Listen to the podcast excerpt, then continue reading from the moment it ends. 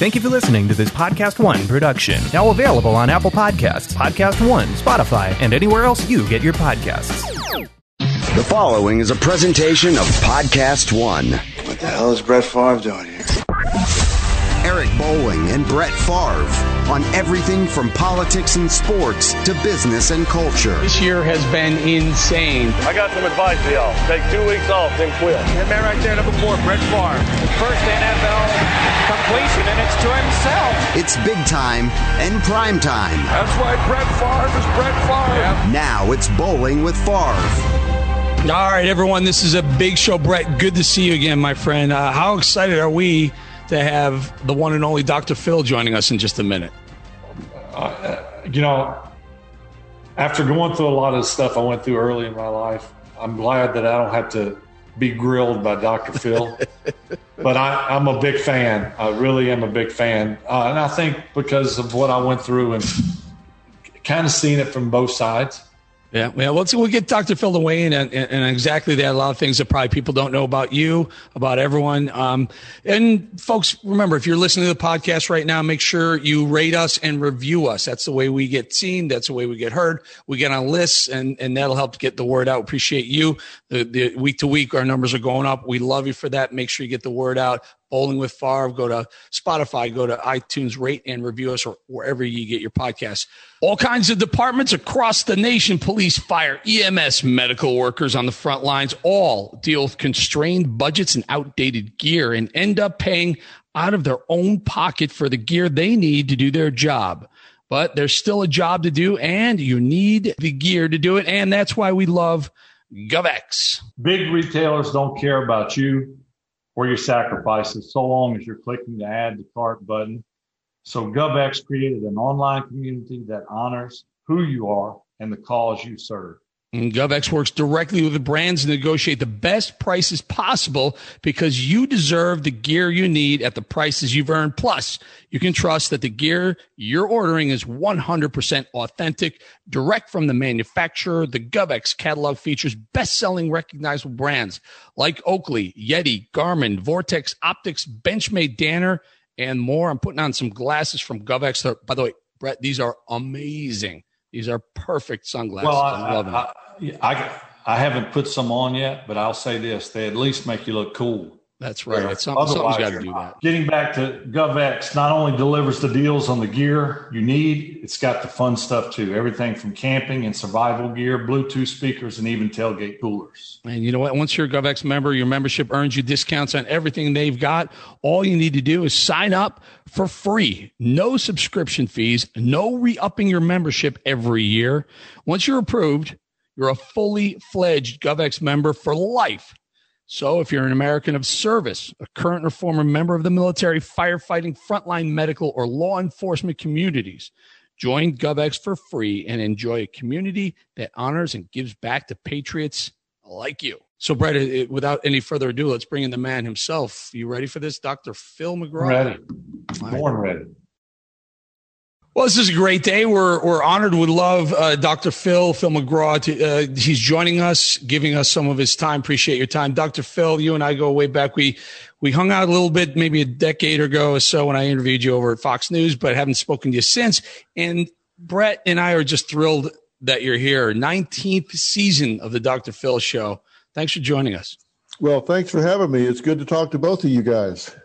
One more so, year, and you tied my uh, 20 year I played 20 years in the National Football League. I couldn't imagine doing it again. And for you, I've watched your shows many a times, and uh, uh, what a run! What an amazing run! Well, it's been easier for me to do 20 than it was for you. I don't have any. I don't. I don't have a thousand pounds of linemen landing on top of me. Yeah, and, and, and going after you. Phil, Phil you, we, we've done this. We've sat down with uh, Adam Carolla. We've we sat down with Darius Rucker last week, and, and one of the most interesting things, and I think our audience doesn't really get to hear this very often, and, and hear it when on this podcast. How did you get started? What was the the impetus? What was the, the first? Did you how did you walk into it? Did you know it was coming? Did you know know right away you're going to be successful? Well, you know, I, it's interesting because I never had any aspirations whatsoever uh, to be on television or radio or anything at all. Um, in fact, I was um, in the trial science uh, business where we uh, worked with litigators in um, the litigation arena. And for 15, 20 years, I never gave one word of interview. I mean, I'd be at a big trial, somebody would say, you know, who are you and why are you inside the rail up there with all of these lawyers? And I'd say, I'm not even here. I don't, I'm not even here. I never gave a single word of interview. And um, then um, one of the trials I did, I was defending Oprah in what became known as the Mad Cow case uh, up in Amarillo, Texas. Y'all remember that, where she got sued by the cattle growers up there? Yeah. Uh, and so I, I, worked with Oprah for two or three years um, leading up to and during the pendency of that trial. And after it was all over with, and we had a really good result, but after it was all over with, a couple months later, um, I got a call from a producer at Oprah, and they said, "Hey, uh, uh, Oprah would really like you to come be on the show." And um, I said, "Yeah, no, I, I, I really rather not. Um, I got some other stuff scheduled for them, but I'll give you the name of some people that I think would be really good." And they said, "Oh, well, uh, okay." about 20 minutes later, Oprah calls and she said, You don't say no to Oprah. She was just dying laughing. you don't say no to Oprah. And uh, I said, Well, I'm going scuba diving with my boys. And she said, Well, how about we wait till you get back? And I said, Well, uh, okay. And I went in and uh, did a show. And as the old saying goes, the rest is history. I then started doing every Tuesday on Oprah for uh, four or five years. And then we launched the Dr. Phil show um, and we were going to do it in Chicago, and then we decided to do it out here in LA instead. So, um, and as you just said, we're in our just finishing up our 19th season. So it's been a great uh, been a great run. I really enjoy it. You still you still stay in contact with Oprah? I do. I talk to her really often, frequently. We email and talk on the phone and see each other because she lives in Santa Barbara, just north of here. So we're able to connect uh, quite often. How, how, have you spoken to her since the big Harry and, and, and Meghan interview? You know, I have not. I haven't talked to her since then, but um, I watched the interview and uh, thought she, as usual, did a great job. So, and, so you watch the interview, and you're you're a doctor, and and you just you see things. I watch the show, and you see things that that regular people don't see before they happen out of these guests that you bring on. If if Meghan and Harry were on your set and you were talking, what did you see that we didn't see? Because there's got to be something that you picked up that maybe the the media didn't or, or the general public didn't. Well, you know, I. I watched Oprah the most, and I was impressed with how, you know, an interesting thing. I think you would notice it with me as well because I kind of learned this from Oprah. You would be amazed how little she says during an interview. How if you just did a word count, how few words she speaks during the interview, and lets the people tell their story and lets them talk. And um, I, I, I was really impressed with how little she said with open-ended questions, and um, let them speak. And I was surprised that um, as much time was spent with just Meghan first and then adding Harry afterwards. Uh, I thought that was interesting. I don't ascribe any particular meaning to it, but I thought it was kind of interesting. Um, and I thought they were both, you know, really well spoken and I'm not a big follower of the Royals or what that life is like, so I, I don't have much of an opinion on it uh, or what she went through at all. But um, I, I think they both seem to be doing okay now. But you know, as as a therapist, you know, you saw Meghan Markle drop kind of a bomb there, and Oprah was shocked. I mean, you could see she was shocked. She said, "Whoa, whoa, wait, wait a minute, wait a minute! This whole, you know, racial insensitivity from from the crown from from England. Um, did you in, in the in the aftermath of that? Piers Morgan walks off a set because he questioned Meghan's sincerity, and I'm not asking you to do that, but did you see anything as a therapist that tells you, may give you raise a red flag on what Meghan was saying there that it may not be as dramatic as we are all understanding it to be right now? No, you know, for me to express an opinion on something like that, I would have to know the context in in which it was said, who said it, um, and you know, kind of what it what was the background, the context in which it was said, and I don't think we have very much information about it. Um, so I, it, it's hard to really know um, what the intent was or the context in which it was said. So I don't really have an opinion on it one way or the other. Gotcha. Um, obviously, we're we're on a podcast and we're in the infant stages of, of our podcast, but you had or have a podcast, Phil in the Blanks, which I love the name. Now, it's been quite a while since you've done a show. Is it still still there? You just preoccupied with other stuff? No, it is. Um, I, I, went on hiatus. I, I, put it on hiatus when we stopped last season. I was going to put it on hiatus for the summer, and then we were in quarantine, and it just got really, really busy. And so I'm now that things are loosening up. Uh, the first next episode of Phil in the Blanks will be uh, the last week of April or the first week of May.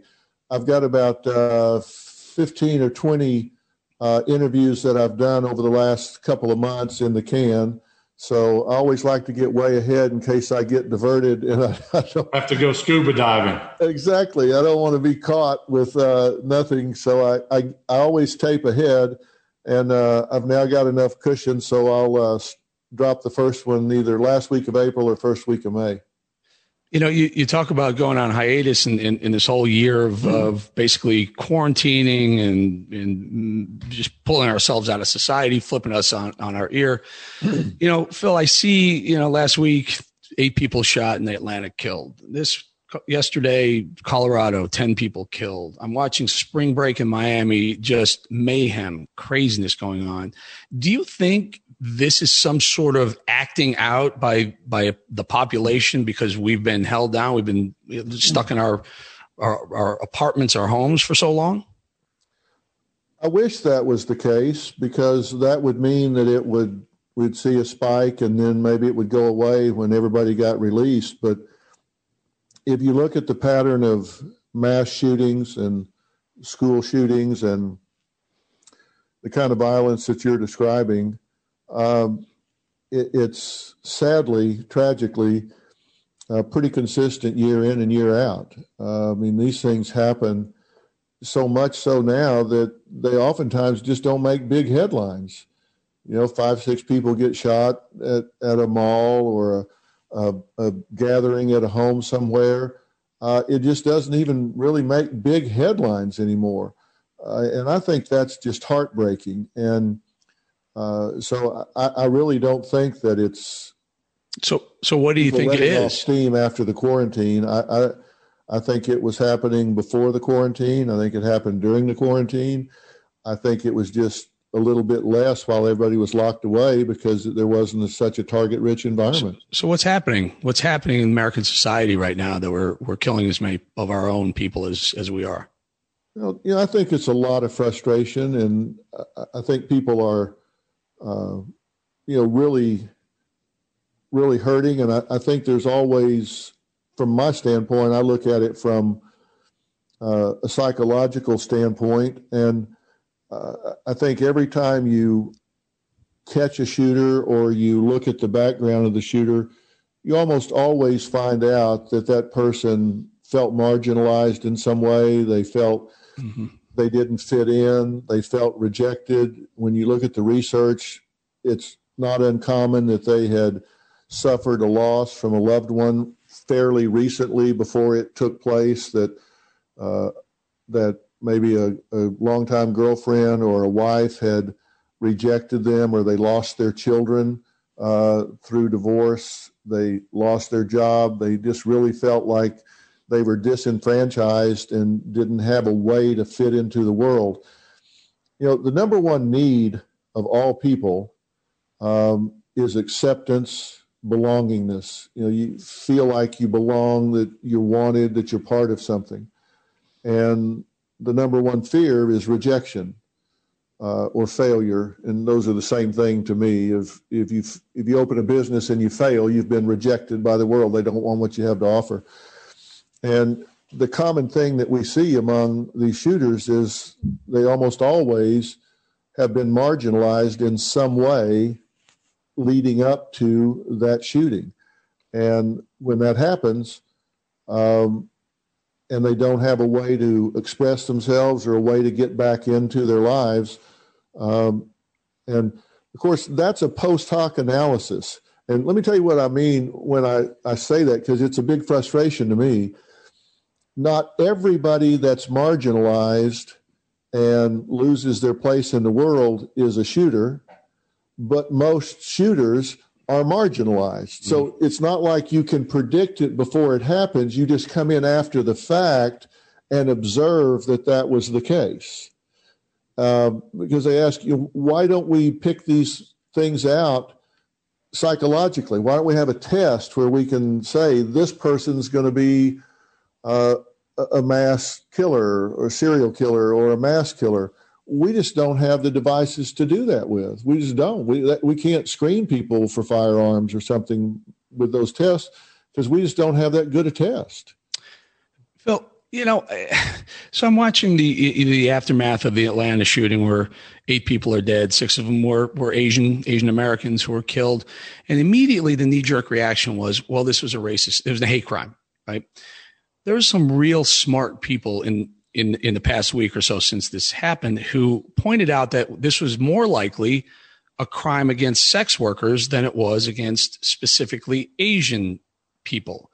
What, what, do you think? What is there's a difference, right? There's a distinction there. shouldn't shouldn't we talk about this? It was it a hate crime in your opinion? Do you think it was a, a crime against people? And apparently, the young man who did this was very angry about him being tempted by these uh, massage parlors.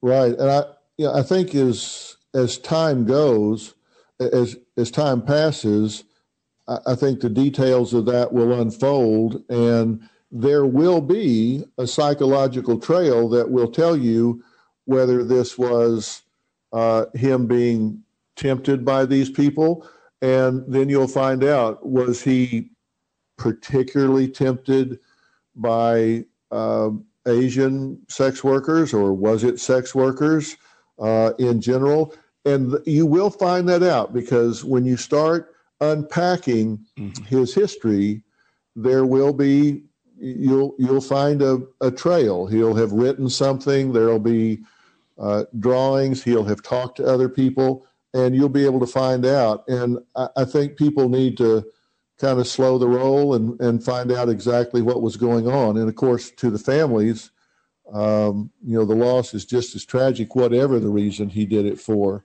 uh, whether it was one or the other. But I, I think when you when you start to do a psychological autopsy on someone that's committed that kind of a crime, there's always a pattern. There's always a trail that tells you why they did what they did. Mm-hmm one more quick one. I'll let J- Brett jump in here, but but uh, moving to, to the Colorado shooting, you know, again, Phil was an eight AR-15 that was used, and immediately there are a lot of verified blue check marks on Twitter that was saying this guy must be white because this is the the gun that's been used by, as you point out, disenfranchised white men who shoot a lot of places up and have in history. I guess in their defense, that has happened quite a bit. It turns out allegedly or according to the name there or some accounts are that he has a, a, muslim name and he's likely not a white guy with an ar-15 um, are we jumping to conclusions? To you said slow your roll. Should we should we all just take a deep breath and slow our roll? You know we're in a 30 minute news cycle these days eric. You know that because you've been so prominent uh, in the news uh, gathering and reporting machine.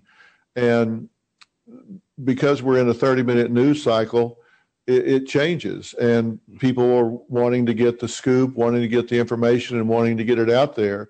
And so there is no due process in news. Mm. They just want to get the next piece of information out there before somebody else does. And Uh, I, I, think that drives law enforcement crazy. Uh, and I, I do think you have to slow your roll on this stuff and find out, you know, who did what to who and why. And uh, I think it's important to get that right uh, because people react to it a whole lot. And if people are going to get out and start reacting, they need to be sure they know what the hell they're reacting to mm-hmm. and, and, be accurate about it. And I think it's really important that uh, due process takes its course. Let's face it, taking trips to the post office is probably not how you want to spend your time. That's why we recommend mailing and shipping online at stamps.com. Stamps.com allows you to mail and ship anytime, anywhere, right from your computer. Stamps.com has saved businesses thousands of hours and tons of money. With Stamps.com, you get the services of the post office and UPS all in one place. Yeah, and stamps.com brings that service of the U.S. Postal Service and UPS right to your computer. Stamps.com is a must have for any business. Simply use your computer to print official U.S. postage 24 7 for any letter, any package, any class of mail, anywhere you want to send. Once your mail is ready, just schedule a pickup or drop it off. It's that simple. With stamps.com, you get discounts up to 40% off post office rates and up to 62% off UPS shipping rates. Not to mention, stamps.com is a fraction of the cost of those expensive postage meters. Stamps.com is a no brainer, saving you time and money. And it's no wonder nearly 1 million small businesses already use stamps.com. So stop wasting time going to the post office. It's gross there. And go to stamps.com instead. And with our promo code Bolling, you get a special offer that includes a four week trial plus free postage and a digital scale. No long term commitments or contracts. Just go to stamps.com, click on the microphone at the top of the homepage and type in Bolling, B O L L I N G. That's stamps.com, promo code Bolling, stamps.com. Never go to the post office again, and that won't be soon enough. Yeah, I, am I'm, I'm sitting here listening to that, and we're talking about guns, and, and I'm an avid hunter. Uh, you know, there's those who are for guns, and there's those that are against guns. And certainly, an event like this doesn't bode well for the gun enthusiast. Um, but don't you, you know, I, what's your take on banning guns um, versus what we have now? Well, you know, my theory and my fear is, you know, I, I look at people walking around with AR-15s, uh, you know, fully automatic weapons, and I, I, can't think of a good reason that people need to have a fully automatic assault rifle um, in Denver or Cleveland or where, I mean, just walking around the city. It, it doesn't make sense to me. Uh, but uh, I think if we do away with the Second Amendment, I think what you're going to do is take away guns from all the law abiding citizens and the only people that are going to have them then are the criminals uh, right. because they're not the, the criminals aren't going to say oh it's against the law to have a gun now. I'll go turn mine in. They're the last ones that are going to give their guns up. So i, I just i, doubt I they bought it in bass pro shops. What's that? And i doubt that they went to bass pro shops and bought their gun. Hardly. Uh, I hardly think they went in there and signed up all the stuff and took their picture and right. all that. So I, I, I do worry about we're going to disarm the good guys and um, uh, leave the bad guys with the guns. But I don't think there's an easy answer. Um, that's what I was talking about before. People have asked me, you know, shouldn't you psychologically uh, screen these people. You know, what about the psychotics? Well, you know, interestingly enough, that population is not a particularly violent population. Uh, the psychological uh, profiles on those people, they're not particularly violent. So it just doesn't predict. Uh, but I, I, think it's a very slippery slope if you start doing away with the Second Amendment. I'm very uncomfortable. I Selfishly. I think they should take away everybody's guns but mine. Let me keep mine. Everybody else turn theirs in. Yeah, it, it, the, the the biggest uh, advocates for gun control are, are, are being protected by security guards who are packing heat to make sure they, they they're safe. Phil, uh, can can I just can I back up a little bit to the this whole year of pandemic? You know, I, something close to my world. My son passed away from an accidental opioid overdose in college, and and Brett's been outspoken about the opioid epidemic in his life as well. I, I, saw some preliminary numbers for the last year, and they look like the numbers of, of drug deaths, specifically uh, opioid overdose deaths, are soaring, soaring, absolutely soaring. Tell, uh, are will this be a spike because we've all been stuck home, and will it go down, or are we creating a new normal here of, of deadly pandemic? Well, I, I think that it is going up, and you know, it's going up not just with uh, prescription opioids, but it's also going up with heroin because what's happening is a lot of people are getting prescription opioids. They get addicted to those, and then they get harder to get or they're expensive, and heroin is much cheaper. So we have a whole new group, a whole new category of heroin addicts we used to think about them as being the people kind of living on the street and getting their drugs in the alley. We now have suburban heroin addicts that started out with opioids after an operation or after dental work or after something that they got it for legitimately. Uh, but then they got where they couldn't get them or they were too expensive, so they switched over to heroin. And I think it's a serious problem. And I, I know that there are projections from government agencies now that between 2015 and 2027 that there could be as many as 500,000 deaths yeah. from opiate overdose and i mean something's got to happen to change that and by the way i'm very sorry for your loss eric Thank i don't you. want that to just slide by i can't even imagine uh, what you went through with that i'm very very sorry Thank you. Thank you. You know, and uh, along those same lines, I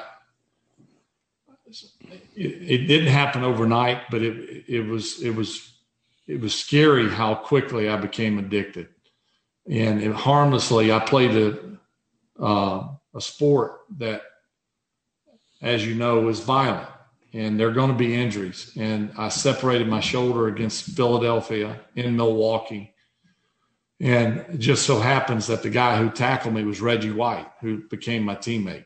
Mm-hmm. And separated my shoulder, third degree separation. I got it shot up at halftime. But after the game, I took a couple of Vicodin ES, what I was given. Right. Uh, and I, it, it, it sort of numbed the pain, but it also felt pretty good. And so I found, found that if that pain lingered, if you know what I mean, I could get more pills. Right. And that's it. And it snuck up on me. It was two pills that gave me a buzz, and then it was four. And then, and at its peak, I was taking 16 Vicodin ES all at one time. Oh my gosh. I know it would it, it, would kill any person who tried to do that, including me, if I were to do it uh, now. But you know, I, all this pandemic, and, and, granted, I know people have died, and it's it has been a serious issue. But I think we pay more attention to the the virus, the COVID, and less attention to opiate addiction, cancer, uh, things that are are here to stay. Obesity, Mississippi is terrible with obesity and diabetes. It kills so many people. And I, I, feel like everyone's focus has been narrowed down, down to COVID, that all the other things are just secondary. And we, we know that that's not the case. Well, it's not the case. And it's not just the medical side, it's the psychological as well. But, you know, you talk about taking those pain pills, and there are some really chilling statistics about that because the statistics are if if you fill your prescription one time at the end of seven days, your chance of being addicted at the one year mark is one in 12. Wow. If you fill it at the end of 30 days, your likelihood of being addicted at the one year mark is 33%. Wow. So that's wow. how addictive that these opioids are. And the, it, it, people just don't realize just at 30 days. So you they give you a prescription that covers you for a couple of weeks and you renew it once. So at 30 days you're still taking them. You, you got a one in three chance that you're going to be an addict at the end of a year, which means you've been taking them for 12 months by that time. That's how difficult it is. And uh, and pe- people have really looked away from that. I, I testified before a bipartisan uh, committee uh, before Congress about just this and and how uh, addictive it is. But you're right. During the um, this quarantine, people have been slow to go get examined, which means we're now having doctors that intervene later. So cancer has maybe advanced two or three months before a doctor saw it. And we know early detection is the number one tool in fighting it. Or people have skipped treatments. Yeah. Uh, so heart disease has advanced, cancer has advanced, and the mortality rates go up because of that. And uh, and, and, psychologically, just loneliness. Uh, people that suffer from loneliness. I mean, the death rate goes up among those people. It just has a depression, anxiety, loneliness. I, I believe the psychological effects of this year long quarantine, uh, when it's all said and done, uh, the deaths re- that result from all of those factors will outstrip the deaths from the coronavirus itself. You, know, can I ask Brett? And, and I never asked you this before, and maybe Phil, I have a question for you too. Uh, Brett, what made you stop? I mean, so many of these people who have found uh, themselves addicted, there, well, there's there's an event I would think that yeah, it comes to your mind that made you stop. So 1994 was when it started. Now I had taken pain pills before that, you know, not necessarily football injuries. Uh, but when I first realized that I liked the pain pill was after that Philadelphia game in 94. And it wasn't the, the next time I got injured, for example, may have been three weeks later and I sprained my ankle. I don't know if, if it was sprained enough to warrant getting pain pills, but I remembered the f- effect that I had. Right. And I liked it. And I thought, what the heck? You know, why not? So that happened two or three times during the course of that season to a point where, like Dr. Phil said, then it was, I was taking two every day. And until, and, and, and I could get away with getting two a day because it was two. And maybe the third day I would ask another player to get two pills. So I just didn't ask the same person. And you start learning to manipulate the system and yeah. you become very good at it. Uh, and, and to a point where I was basically taking in two days a month uh, prescription, which is cr- crazy. But it, but it was it, it became constant at the end of 94 season to where when I went home, I was taking the pills. And after, usually after a month, two became three, three became four, four became, you know, it would only last for four weeks and then I had to go up. And so during the, the 95 season, I had a seizure the night before a game, a, a all out seizure. Now, for lack of a better description, when I met with the neurologist there in Green Bay, basically what he said uh, in layman's terms was your lack of sleep has short circuited your system, and that's what contributed to the seizure. I'd never had a seizure before that.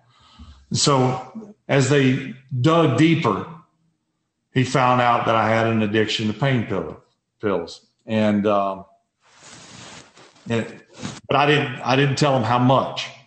And so I said, I uh, okay, I'll stop taking them. But I I continued to take them to a point where at the end of the '95 season, I had ankle surgery and had another seizure in the hospital. That scared me My wife and my oldest daughter, our youngest daughter, was not uh, born at the time. Were in the hospital when when it happened. When I woke up, there were doctors doctors everywhere, and I was I was looking around. I said, "What was what's going on?" I said, "You had a seizure," and I thought to myself again. So then it, it had to come to Jesus. Really, I had to tell everyone what was going on, but really, I knew I had to stop. And um, I went to rehab in Topeka, Kansas, the Menninger Clinic, and I was there for 75 days. I I, I thought I had it all figured out. I fought them. That's why I was there 75 days. At 28 days, they were like, You ain't going nowhere. And I said, Bullshit, I'm going somewhere. And the league said, If you don't stay, you don't play. Mm. So I stayed to a point where I finally I, I figured out, you know, agree with what they're saying. In other words, manipulate again. And then when I got out, I continued to do what I was doing. And really, it came to a head. I had eight. So, so Brett, Brett, you, you got out and then went back to to to gather. Not right pills. away, but I did. Yes. Okay. All right. Yeah. Uh, all right. And I, and I'll tell you this: there was so when I got out, I was I was fit. This was '96 season. We're going to play the. We didn't know, but we ended up winning the Super Bowl that year. And they said, "Okay, if you need pain pills, we got a non addictive pain pill that you can take. It's called Ultram.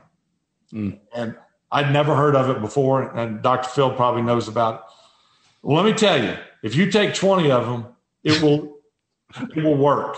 I'm obviously in no way telling someone to take 20 of them, but that's the addictive nature that I was going through. I took, I, I, I tried them.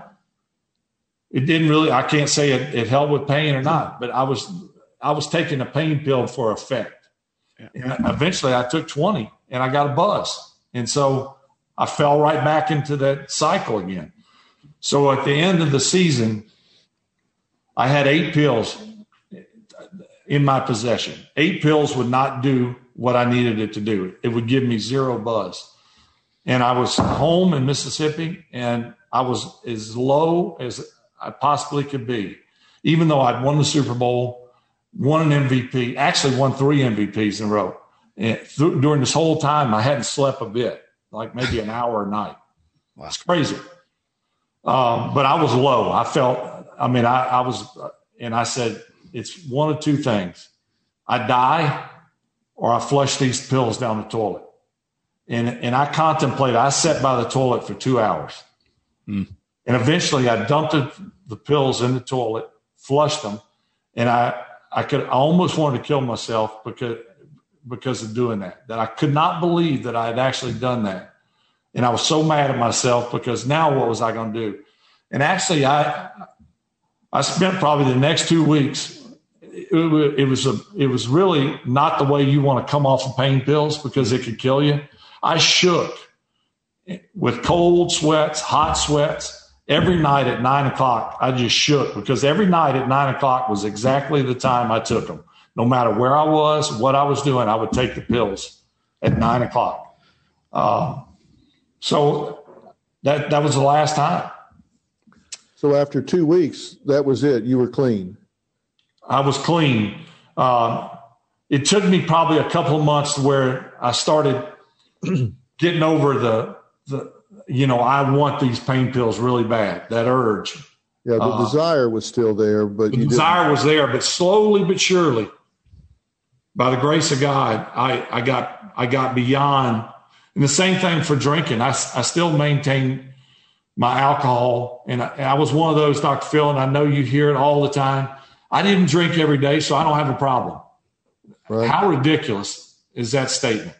It was when I drank what I did. Did I drink one beer and go home? I thought, what a waste. Why drink one beer? Why not drink 20? That's a problem. Yeah, you put on a clean shirt, so I mean, you might as well give it your all, right?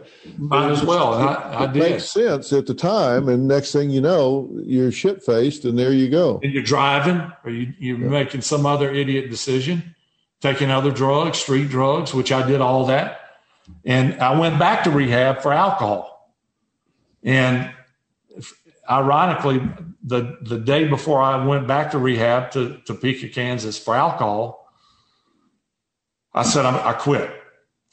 I was low again. I was I'm not taking pain pills, but I'm drinking, and I'm not drinking all the time. But I knew I had a problem because it was what I did when I drank, um, the choices I made, and so I said, I am not drinking anymore. My wife said, I don't want to hear it.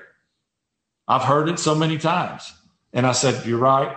I'm going to go to rehab. And I now I'm not saying rehab is not for or for everyone. It is, and some people it isn't. I went to please her and to show everyone that I was serious.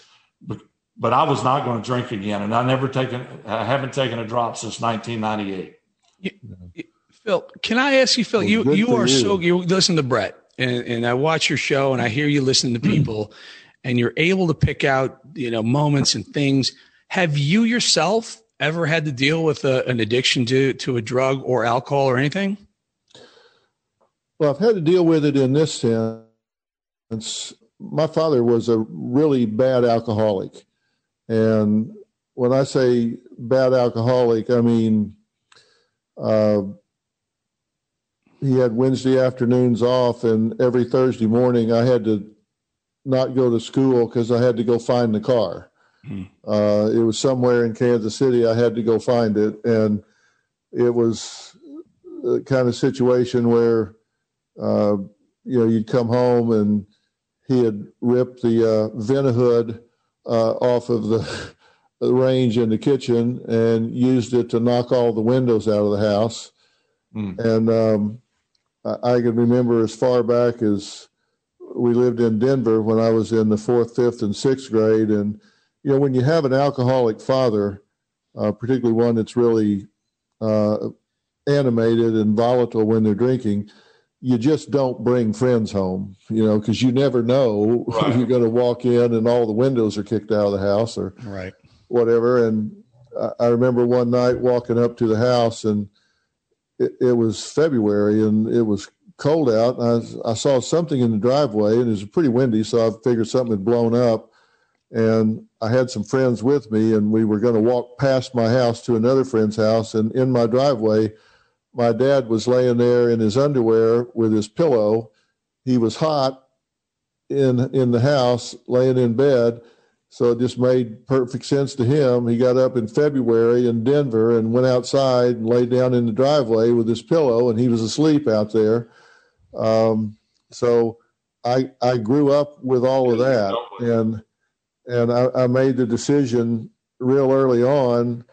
I just wasn't going to do it, and so I, I haven't had a drink since high school. I decided, I tried to get drunk once in high school, and I'll be damned, I got hung over while I was drinking. it was, I mean, it wasn't like you got at least a little while. You you have some fun, and then you get hung over. I it I drink a beer and feel like I got hit in the head with an axe. Now, of course, it was hot beer, and it was in the trunk, at school. Uh, so I didn't give it probably a fair test, which was okay. But I, I, I just never been, I've never been able to get drunk, and I guess that's a good thing because I, I haven't had a drink for 50 years. I just, just, I saw what it did to him and what it did to our family, and it was so disgusting to me. I just never, never wanted to have anything to do with it. You know, my man Brett, just because we're all getting a little older doesn't mean we have to surrender to hair loss. Two out of three men will experience some form of hair loss by the time they're 35, and that's why we turn to our friends at Keeps. There are only two FDA approved medications that can prevent hair loss. Keeps offers both. Keeps offers a simple, stress free way to keep your hair, and it's affordable. Treatments start at just $10 per month with convenient virtual doctor consultations and medications delivered straight to your door every three months. You don't have to leave your house. It comes in discreet packaging and has proven results. In fact, Keeps has more five star reviews than any of its competitors. Now, treatments can take four to six months to see results, so act fast. If you're re- ready to take action and prevent hair loss, go to keeps.com slash Favre to receive your first month of treatment for free. That's keeps.com, K-E-E-P-S dot com slash Favre, F-A-V-R-E, to get your first month free. Keeps.com slash Favre. Go now. Can we uh look just this, we only have a few more minutes with Dr. Phil. Appreciate your time again. Uh Phil, you, you, I watch your show and I watch how you uh you take people apart. You take families, people when they lie to you, you know it. And they, and you you look them in the eye. Do you ever feel uncomfortable calling these people out? Do you ever feel pity and empathy for these people while you're being very tough with them? well, you know, Eric, that's a fair question. And, you know, I never confront anyone to just be confronting. I, I, I just, um, I, I, just finished a show with a young man that uh, was very violent with his wife. And I mean, just a real violent situation and had an unbelievably bad temper. And uh, if if you watch that show, you would think, what is he doing? Uh, but his comfort zone is anger and in your face and rah rah rah, and so I went at him in a very different way and said, look, you've been judged all your life. I'm not here to judge you. I'm here to understand you. Let's figure this out because I know you don't want to do this. And I mean, he just burst into tears and said, I don't. I don't know why I do this. I'm, I hate myself for it. I, I, I don't want to defend it. I'm not here to justify it. I don't, I, I don't, I don't know why I do this. I absolutely hate myself. And I had an expert scan his brain yesterday, and we found uh, excessive scarring in his brain. We just got it back during the show, and sure enough, he had excessive scarring in the neocortex of his brain that is involves the epicenter of control for anger and anxiety, and it explained exactly why he couldn't pump the brake on this kind of thing. So, mm-hmm. Mm-hmm. you know, I, I I try to meet people where they are, and and sometimes those that their comfort zone is confrontation, you're better off to go at them in a different way. And I just try to do what works with somebody to get their attention and initiate a, a change chain to get them started in that direction.